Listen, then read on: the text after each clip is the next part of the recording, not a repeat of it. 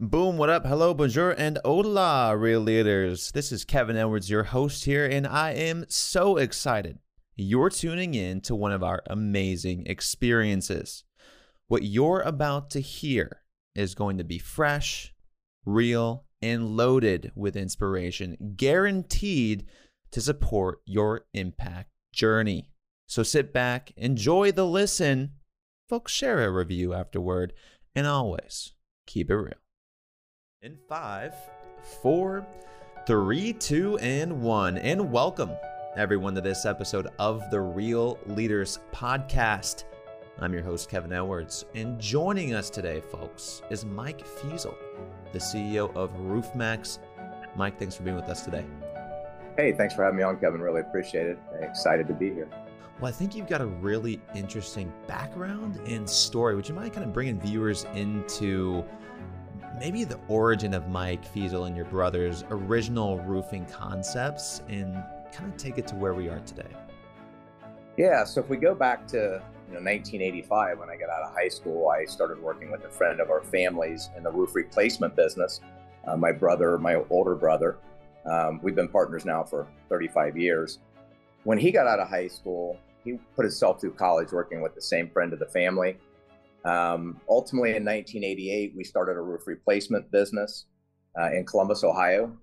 Built that into be one of the, well, it was a household name in Columbus and one of the more successful companies in the country. Um, saw a lot of changes in the roofing industry um, over that time. My brother and I were very involved, not just for the for, at the company level, but within the industry itself. You know, I wrote for Roofing Contractor magazine. I had a monthly column. Uh, my brother and I helped uh, create the first certified contractor program for GAF. We sat on their National Advisory Council. GAF is the largest and oldest roofing manufacturer in the country. Um, I, I co-founded Roofer Success International, which was like a university for contractors, for roofing contractors, which is still in existence today. Um, so we were really inside the industry um, and saw these changes that had happened all the way till finally in 2013 we decided to sell our roofing replacement company, Feasel Roofing, which is still in existence today, um, and go down this path of roofing sustainability. What happened, Kevin, was back in the early 2000s, uh, oil, the process of refining oil changed considerably.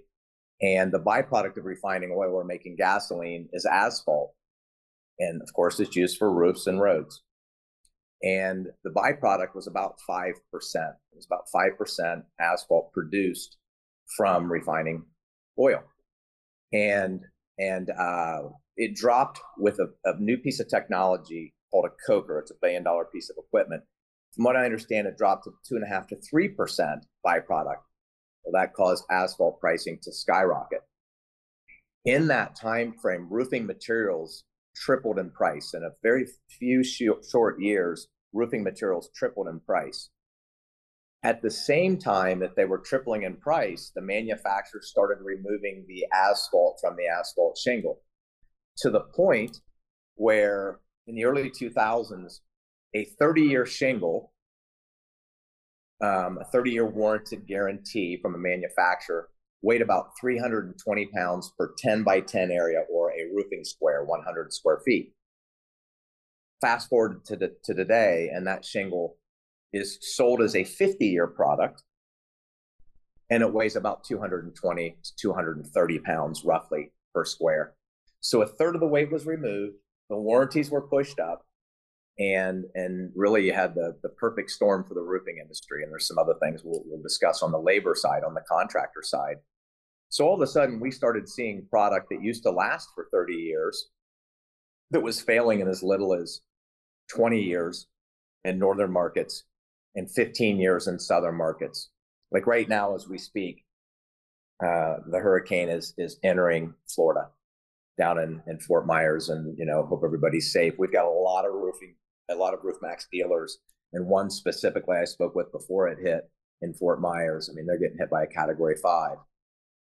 All of those homes and properties are exposed and if you're a property owner and you think you had a 50 year roof put on 10 years ago, 15 years ago, and you think you're safe, are you?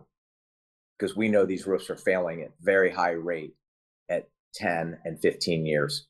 Without asphalt, with less asphalt means those shingles dry out and become brittle quicker. They blow off in the wind, they crack, they snap off, they leak. So roofs fail for the same reason you get a pothole in the road. The oil dries up, they can't contract and expand, they're less waterproof, and they start to break apart. You get a pothole, you replace a road, you resurface a road. It's what you do with the roof or what you did with the roof before Roof Maxx. So, how did you come up with a chemical solution to mitigate this so that oil isn't a problem? Yeah, absolutely. Great question. So, when we sold our company in 13, we started a company called Roof Revivers. So, as that name implies, how do we revive roofs? Um, literally came across on about the 17th page of a Google search this old patent that had sat on the shelf for years, and it intrigued me. So I did some research and tracked down the, the people that own that technology at the time. There was only a few years left on that warranty. Got my hands on some product, put it on some shingles, and my brother and I were just blown away, right, at what it did. It really did restore the flexibility back to the shingle. Um, you know, we've passed flexibility testing on 20 year old roofs uh, that passes the same flexibility testing as a brand new shingle. There's certain ASTM testing, it's called ASTM testing, that's required um, to sell that product into the market. And so when we saw what it did, we realized that we had something pretty special. So then we did a lot of due diligence, right? Would the overspray ruin paint on a vehicle? What would it stain? You know, did it stay in the shingle for a long period of time? You know, at least a year how long would it stay in the shingle? So, in the process of all of that, we started then selling this product. Um, it was called at the time Shingle Reviver because the company was Roof Revivers. And it worked. Customers liked it. We saw that there was a business model to be created here, a new industry we felt could be created. And um, so we went in and did a licensing agreement for the remaining few years of that warranty or of that patent. We partnered with the Soybean Association. Um, our product is the, the base uh, component in our product is called soy methyl ester. And soy methyl ester is what is ironically used in biodiesel. Hmm. Biodiesel is a plant based gasoline. Shingles are a byproduct or part of it. The asphalt is a byproduct of the refining oil, right. gas to make gasoline. And so the chemical compound, it's bio based. It's what's called not just a renewable or a rapid renewable because it's every year you have crop coming out of the ground. And so we did a partnership with the Soybean Association, eh, who we're still partners with today, um, to create even a Generation 2 product, which will be on the market probably first quarter of next year, that doesn't only resoften the asphalt, bring, the, bring that asphalt back to life, but also to remove all of the black streaking um, which you get in about 80% of the country. You get all of the black algae streaking on the roof. And part of the reason you're getting the black streaking on the roof is because of the watering down process of the asphalt. They're putting crushed limestone in the shingles to give it more weight. And that crushed limestone, um, the algae spores in the dirt, Gloeocapsa magma, that Gloeocapsa magma, it attaches to the shingle feeds on the crushed limestone, and then on the northern slopes you get dew in the morning, and that's the water source, and then you get black streaks growing on the roof. So, um, so we wanted to create a generation two product that could not just protect a roof and strengthen a roof and extend its life, but also beautify the roof because you have the aesthetic issues. You know, many times people paint their home strictly for aesthetics, not because the paint is peeling off, right? And um, and so anyway, it's just been this evolution we hard launched the company back in 2017. We soft launched in 17. We hard launched the business model in 2018, um, September of 2018. And we sell our product through dealerships. Dealerships, a dealership model is similar to a franchise model, uh, very similar to a franchise model. So we have 280 some dealers across the US. We're adding new dealers every week and then we we go out and we do a lot of the marketing of course business support and all of that They need to go in and do the local market education. You know, we do national TV and radio, but they do local market education and then build their dealership so that the community actually knows that there's an option um, besides replacement. Well, and that's what we want to do here today. We want to educate people on how they can make a change, uh, but also uh, about you know an industry that doesn't get talked about a lot. It's the roofing industry. I mean, I feel like I just got like an MBA in roofing, and over the past ten minutes, looking at how how this how this whole uh, business uh, really works, um, and and properties and construction is contributing so much to carbon emissions. I, I want to say it's the leading leading industry behind agriculture, maybe. It's one one of the tops. So it's it's uh, fact check me please, but I know it's uh, we've had a few uh, builders in the past come on and say how big of, an, of a industry wide problem it is, global problem that it is. Yes. How does this impact me now as a commercial property owner? Um, or maybe as a residential property owner, I'm looking to buy a house. Obviously, I'm asking how old is the roof. Uh, I live in Tampa, Florida. How does this impact me? And also, you know, I guess are there any um, price comparisons that I would go up against? I mean, tell me a little bit more about me as a property owner. Yeah, absolutely. So whether it's you know if it's steep slope, 85% of steep slope roofing has asphalt shingles. You're down in Tampa, so there's plenty of tile roofs. Um, there's also metal roofs, and those are predom- the predominant roofs that are out there um, for steep slope. A little bit of wood shake, but for the most part, asphalt shingles are 85% of the market nationwide, US and Canada. So whether you are an apartment complex, a condominium, a church, or a single family home, it's all really the same situation. To replace a roof today, because of COVID, roofing has gone up 30% and climbing over the last few years. Um, so now in Tampa, for example, you're going to be five to six hundred dollars per roofing square. So let's just say five to six dollars per square foot. Roof the roofing industry speaks in squares, which is a hundred square feet. It's a 10 by 10 area. But for the consumer, let's just talk square foot. It's divided by a hundred, right? So five to six dollars a square foot to replace an asphalt shingle roof. We're going to come in and be 20% of that. Hmm. Each treatment will extend the life of your roof. We guarantee it to remain flexible for a period of five years post treatment. So we're giving a five year flexibility guarantee. Roof Maxx doesn't give a five year no leak guarantee because a no leak guarantee comes from the original contractor who installed the materials, the original shingles.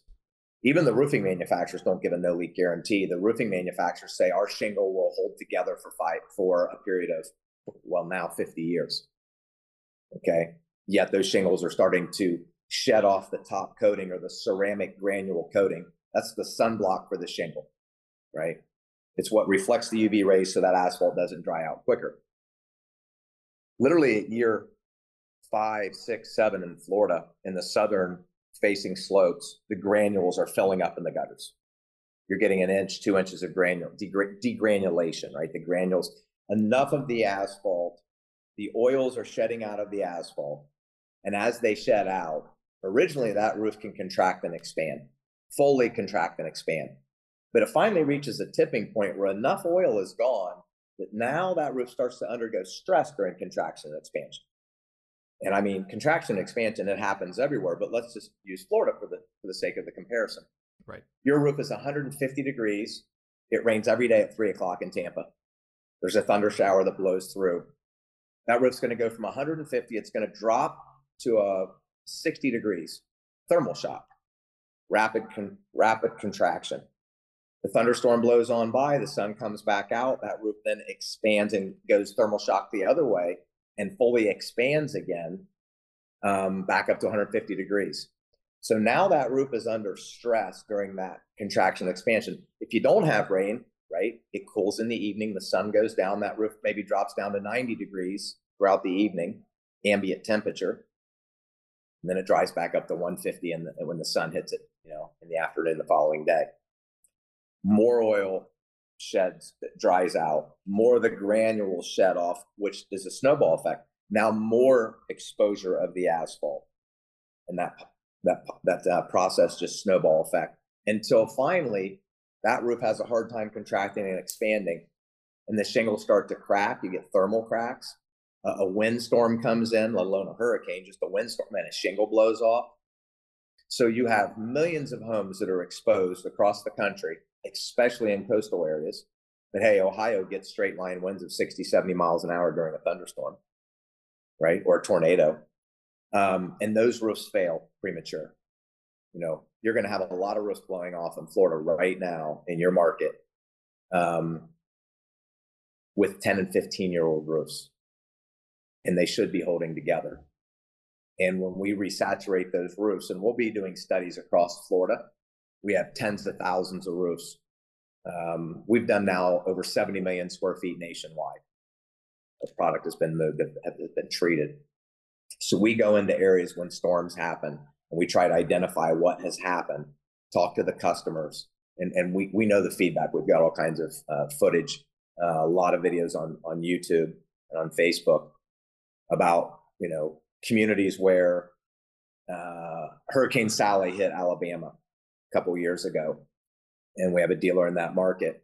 And he spoke to customers. He would have conversations with customers that literally their roof was one of the older ones in the neighborhood that was treated with Roof Maxx, yet no damage or five or six shingles off, and plywood showing on other roofs, roofs that were newer, roofs that weren't treated with Roof Maxx.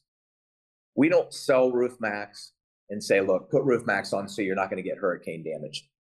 It's simply a maintenance product, right? If you paint your home, your wood's going to last longer. If you stain your deck, your deck's going to last longer. If you change the oil in your car, your mo- your engine's going to last longer. So it's a maintenance product. But but we get stories back from you know roofs that have been hit by hail that were treated with Roof Maxx, no damage. They had the insurance adjuster come out, no damage. All the neighbors in the neighborhood were getting their roofs replaced because they were wiped out by hail. You know, a malleable roof, a flexible roof, it's a strong roof.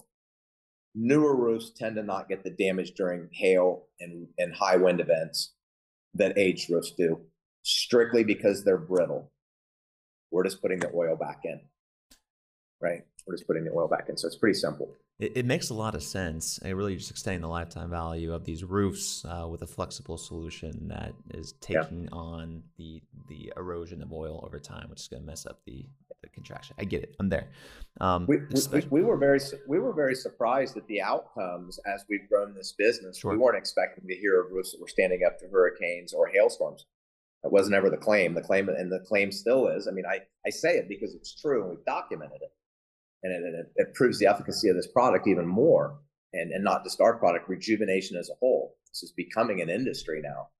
Uh, very early stage, of course, but it's becoming an industry. It's quickly disrupting the roofing industry. The manufacturers aren't excited about it. We know that um, because that changes. That you know, they're in the business of selling product, and the roofing industry has not been has not widely adopted us roofing contractors today want to replace roofs. Roofing contractors in the 80s and the 90s and the early 2000s did roofing repairs. They would go out and, you know, if you had a roof leak, they would say, look, we just need to caulk the chimney flashing, or we need to replace that plumbing boot flashing that vents the gases from your home, but you don't need a new roof. Today, the majority of roofing companies, 90%, I'm guessing, from contractors I talk to around the country, don't do repairs. They don't tell the consumer that they don't. So if you call and say, "Hey, Bob, I've got a Bob's roofing, I've got a roof leak," they're going to send out that roofing salesperson, and he's going to try to convince you to replace that roof, and it's ten years old. Maybe you don't even know it's ten years old because you bought the home five years ago, and you don't have the paperwork. So perfect storm here for the roofing industry, and and there's a lot more debris going to the landfill than ever has no, it makes it makes a lot of sense, Mike. And you know, where I think about just taking that Florida example is just think about how many new home buyers are in Florida from that you know, mass increase in migration, uh, buying properties and, and asking, oh, how old is the roof? 10, 10 years. You know, if they would have had this product, they wouldn't have to worry about these extreme weather and increasing extreme weather events that are happening not just in Florida, but really around the world. You know, this is really interesting to me, Mike, because of the sustainability aspect that this provides. Um, banks now are, are increasingly talking about potentially implementing some type of ESG reporting that will affect the loan that you will receive to build your home, uh, to get a loan on a home, uh, a property, anything like that. And so, where do you see this? Um, I mean, uh, obviously, it's an external kind of force that's kind of coming along this ESG space, but do you see that as an opportunity and an advantage for um, a solution, a sustainable solution like Roof Maxx? No, 100%. I mean, I've said in interviews before, I don't care which side of the fence because it's pretty divided, right? ESG, global warming, these are all buzzwords. But I don't care who you are. You can't argue the fact which side of the aisle you're on. That if you can make something last longer and perform, why would you ever want to replace it? And especially, you know, I get it. Maybe you want to replace your deck because you want to change the the design. Not many people want to change. People don't look at their roof.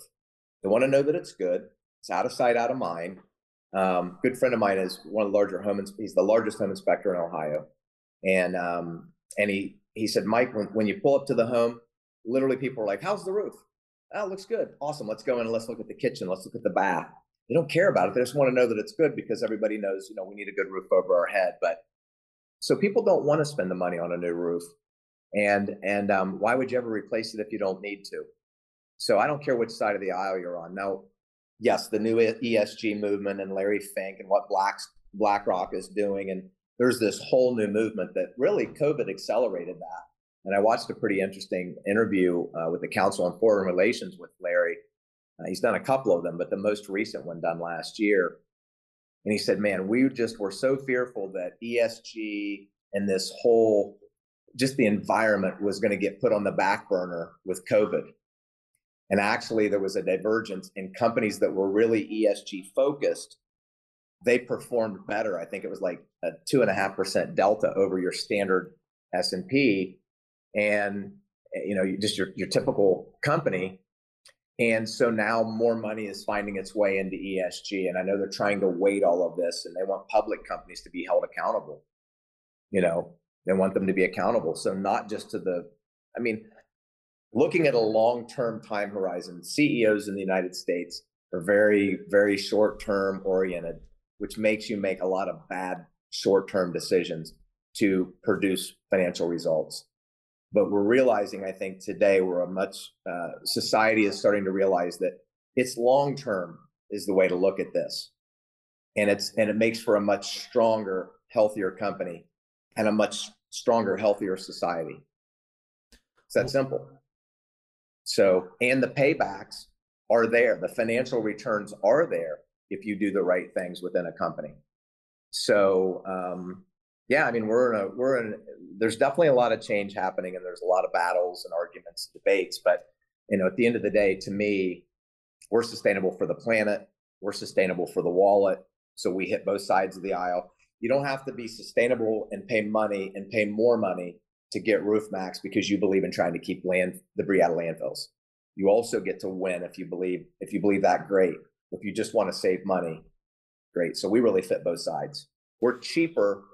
It's cheaper to do Roof Maxx than it is to replace. And when you look at life cycle cost, which is really what you have to look at on an annual basis, it's considerably less expensive to use Roof Maxx than to replace and not do anything and just wait until it fails and then replace again It's considerably less expensive. So now economically it makes sense.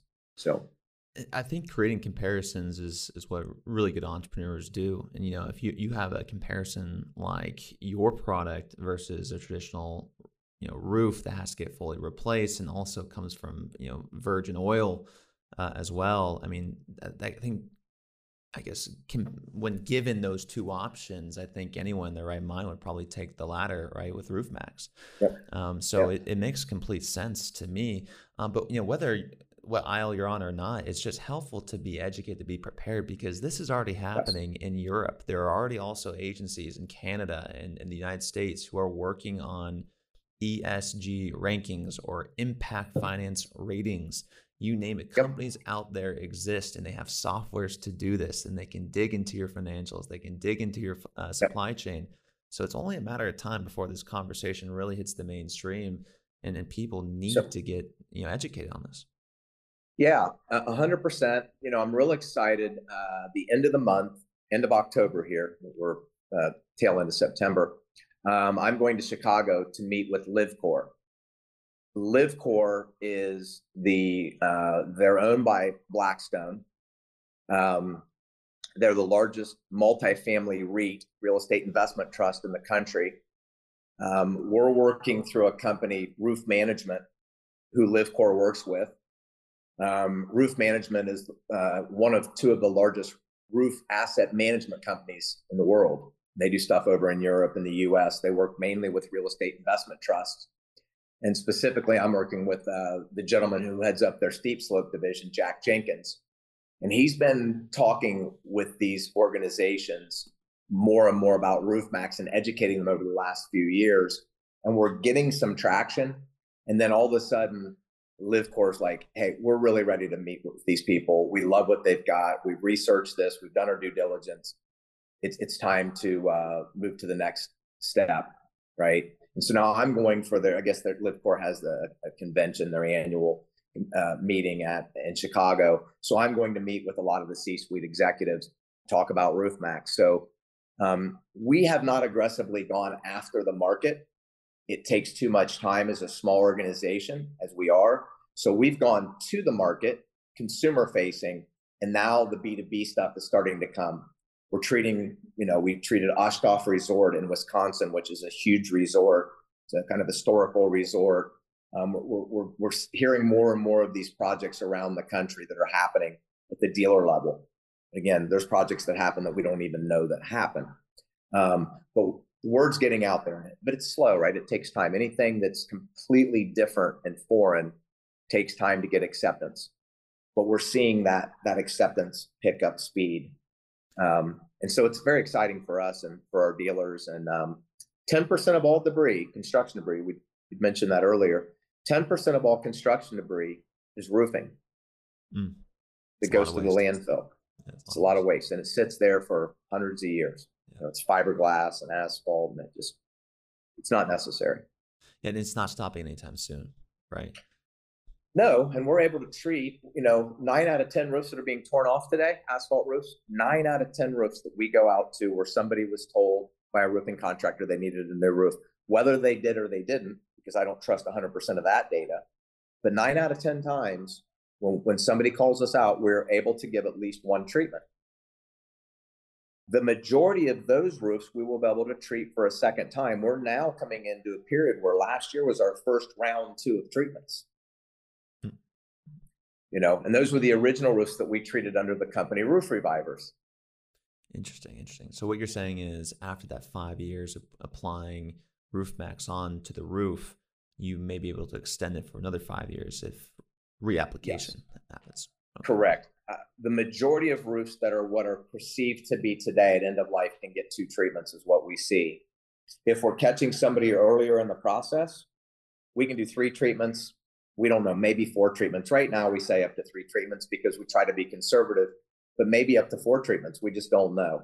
So, but to make financial sense, right now, we know that we know, we're already treating roofs for a second time. Um, and we knew the condition of those roofs when we treated them originally.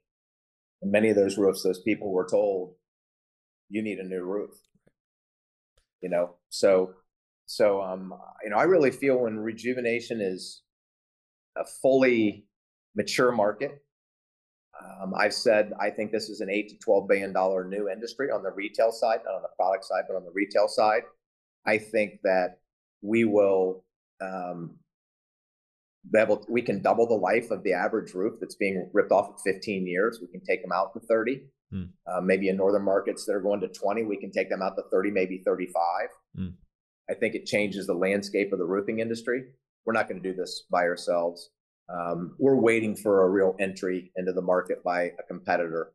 Um, and, and I think ultimately there'll be multiple competitors. And I think that's a healthy thing, right? That makes us step it up and and become more creative and make better products. Um, but I think the industry is about to change over the next couple decades, and you know we're excited to be at the front of it. You know, I, I want to see roofs last 30 years again.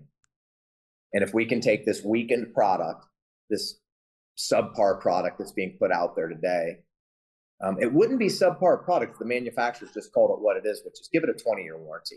Sure. I get that a 20 year product in Florida only lasts for 15. That's fine. Um, but call it what it is so that the consumer can make an educated decision on their dollar. Maybe you want to spend money on a metal roof. Very expensive, but is it?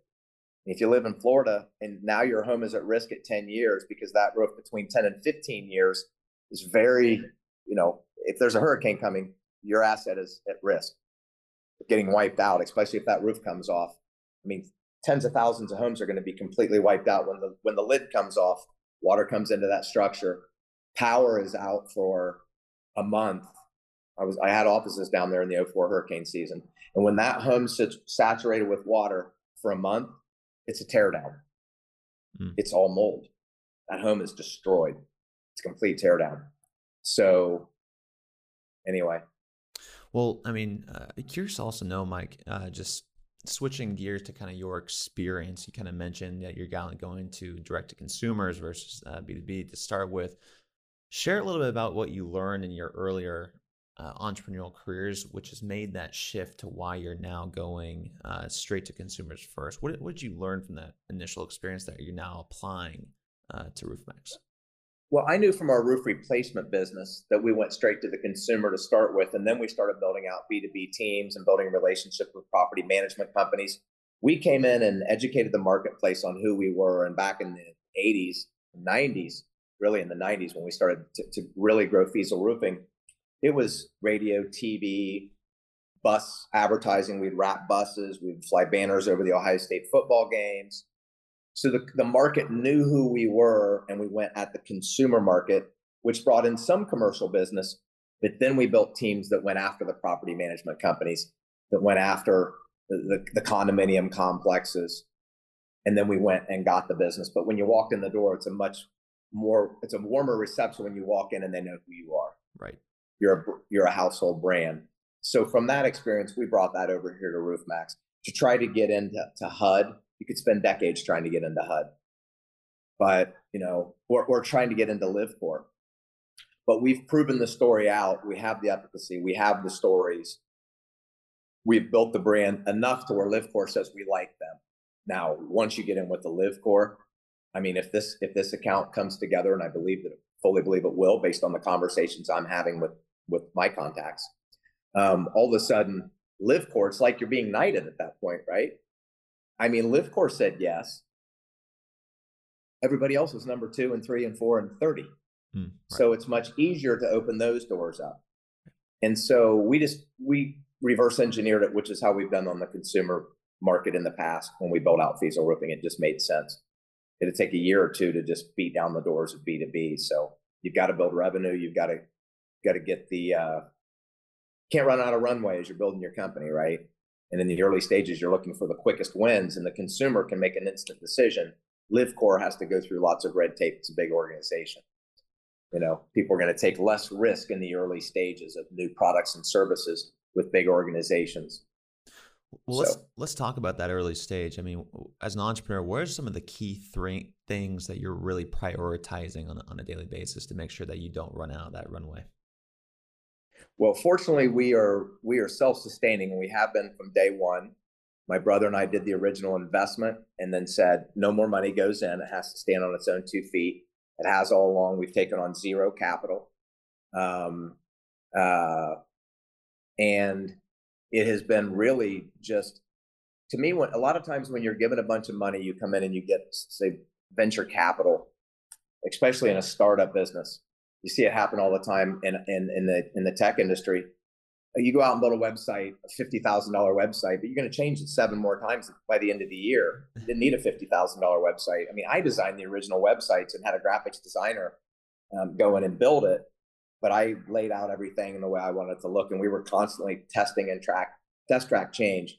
So from a startup perspective, I think it's just really being wise with the dollars that you have, and you only spend as much as you earn in profit to put back in. I'm not one to say, I have people that come to me and, and want me to invest in things. And if you haven't proven something out at its core and it can't stand on its own two feet, then you really don't have a model. You have a theory. So now, the, you know, our theory was even even up to going back to let's say three years ago, the theory was this was going to work, and we saw it growing, but we hadn't proven it out yet. We're now going next year into year five. We've absolutely proven this model out. The company is profitable. Um, we're not wildly profitable because we're putting so much back in to build the brand. Um, because in, in, in this business, at this point, we've proven out the efficacy.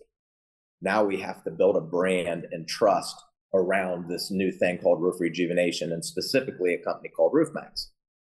And so we're pouring marketing dollars back in right now. You know, we're we're now, which is not a lot of money when you're talking about national marketing. We're spending a quarter million dollars a month on national marketing, which is a pittance. I used to spend, you know, fifty thousand dollars a month back in the '90s in Columbus, Ohio, in one market.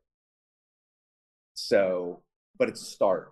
And then plus our dealers are spending their dollar as well at the local level and and, and a lot of uh, feet on the street, right? Going to the BNI business networking groups, going to the apartment association meetings, you know, going to, and meeting with realtors and giving uh, giving trainings to the realtors to even let the realtors know that this product exists. So it's really it's multifaceted. It, it, it's a lot of lift to build any business. It's very very difficult, very difficult. I'll say that again to build a new product offering within an industry, especially an industry that has such a black eye as the roofing industry. Mm-hmm. Top five complaint categories in the in com, we are top five in the complaint categories with the BBB nationwide. We have been since the day I entered this industry. And as far as I'm concerned, the roofing industry went from bad, it used to be poor service. Contractors didn't service the customer. High quality product, poor quality service. And to now we've got poor quality product or subpar product, at least based on the warranty claims. And the service is pretty good because you do have a lot different. Today, roofing contractors aren't roofing contractors.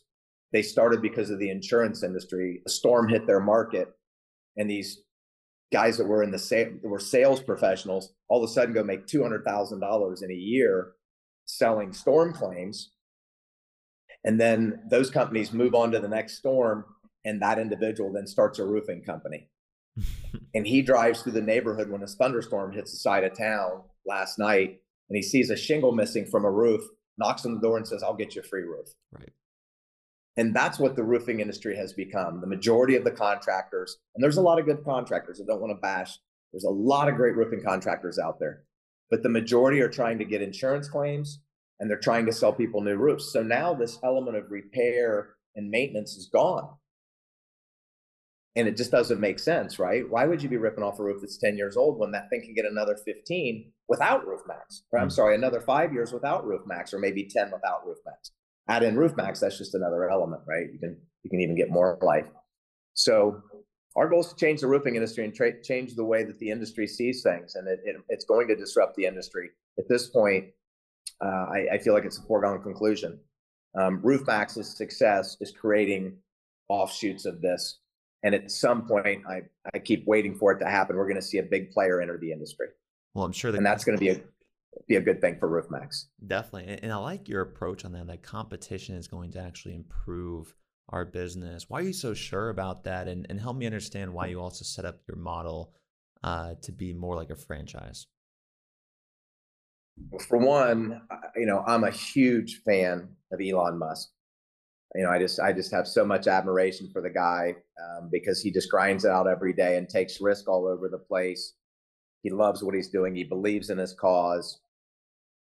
Um, and uh, yet they don't patent everything, right? He's pretty open source to the to the to the EV world. He feels that hey, if if you know his goal is to electrify the world with EVs and solar, let's say, um, on top of trying to colonize Mars, right? Pretty pretty full plate. Um, and I really look at what he's doing, and I think you know the best way to get to the market is to create a bigger market share. And when there's a bigger market share, there's more awareness, and then more people accept it. You know, I think um, I just think that there's a lot of business out there, and Roof Maxx can't go get it all. I mean, I, I, I really hope I'm a competitive person, so I hope we can stay Coca Cola.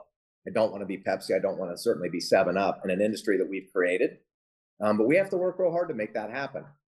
Um, we're, we're, not funded by you know, private equity at this point. Um, you know, we don't have millions and millions and millions of dollars to put into marketing, but I think we're building it right.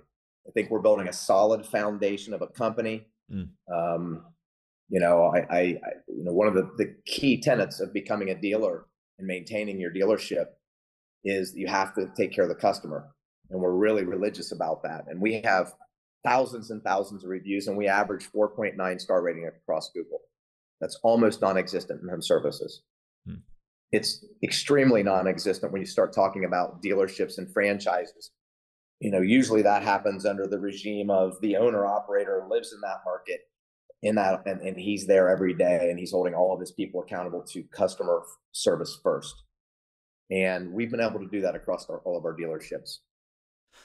And um, and I think that's part and parcel because of the quality dealers that we have. Mm. Also, the simplicity of the product.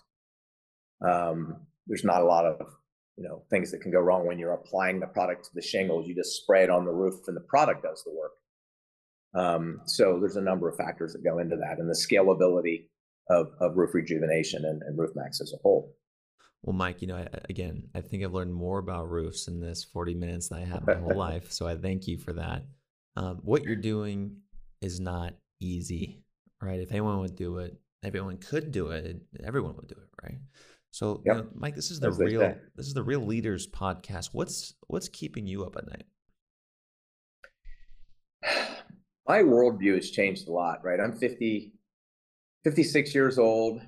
You know, I come from the 80s, fast cars, bigger houses, you know, you know, the oceans weren't dying.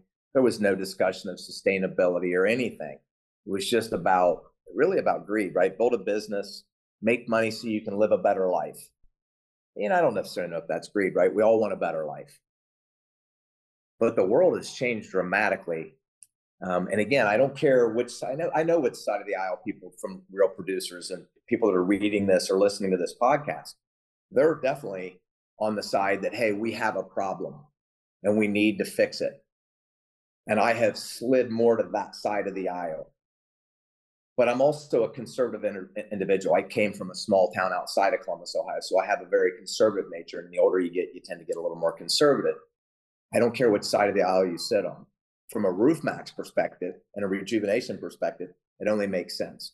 But what keeps me up at night is the divide that is happening and we need to find more commonality than we do divide to solve anything because if if if both sides are not talking there can be no solution and all i see is this divide that's becoming more and more and more and that's that would take 10 podcasts to have that conversation it's very frustrating to me um, you know i sit here in puerto rico i live in puerto rico and i and i look at this island and how cohesive it is because we are on an island. And I, I feel like I've been brought back into the 80s and the 90s, mm. right? But if we don't solve this problem, I mean, the oceans have a problem. I walk the beach most every morning before I get my day going, and the amount of plastic and trash that is blown up, just way, just brought up onto the beach daily, is, is mind-boggling. Mm. And um, you know, so but I really am an optimist. And I think to be a business owner, you have to be an optimist to start anything like this. Um, and so I, I, think that we're going to solve this pro- these problems. These are grand challenges. Ultimately, I think this is what brings humanity together um, into a common cause. And um, you know, I'm happy to make our small dent in it, right, with Roof Maxx, and and and to give opportunity to people and help people save money, help keep free out of landfills, the whole nine yards. So I've shifted a lot in my thinking. But I try to re- remain as optimistic as I can about the future because I don't think there's any other thing you can do. You you can't uh, you can't dig a hole and hide. Mm. That's for sure. Well, I think that's what a good leader does, right? A good leader build, builds a bridge, right, to, to other yeah. individuals. So, so Mike, let's bring this home. What is your definition of a real leader? I think a real leader is somebody who's not afraid to put themselves out there this has been a much different experience for me because you know I represent 280 individuals, uh, companies now, versus a bunch of employees at my old company.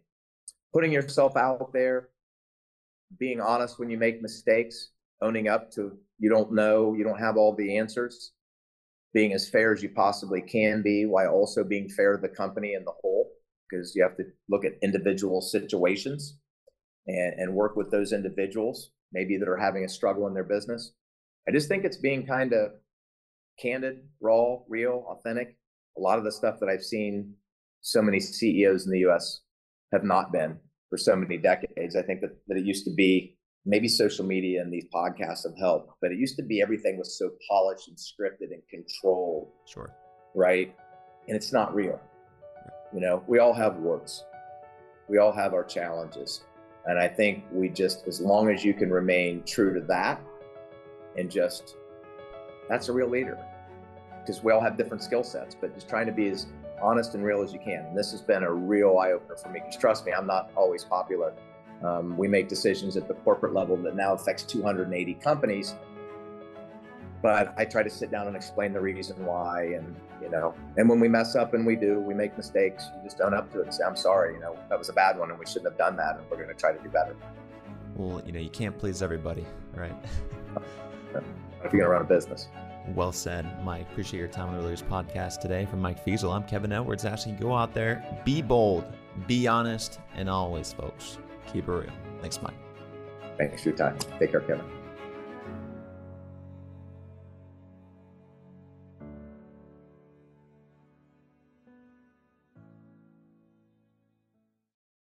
Hey, Releaders, thanks again for listening to this amazing episode. And if you're someone like me who goes all the way to the end just to make sure I can extract as much information, education, and inspiration out of every single interview, might I suggest you check out our magazine? If you go online to realleaders.com today, you're going to get the first 30 days for free, where you're going to be able to access all of our magazines courses, and live events from some of the top thought leaders around the world. All you have to do is go online to realleaders.com and click the subscribe button in the top right corner to get your free 30 day trial right now. Again, that's real-leaders.com. Thanks again for being a real leader and always keep it real.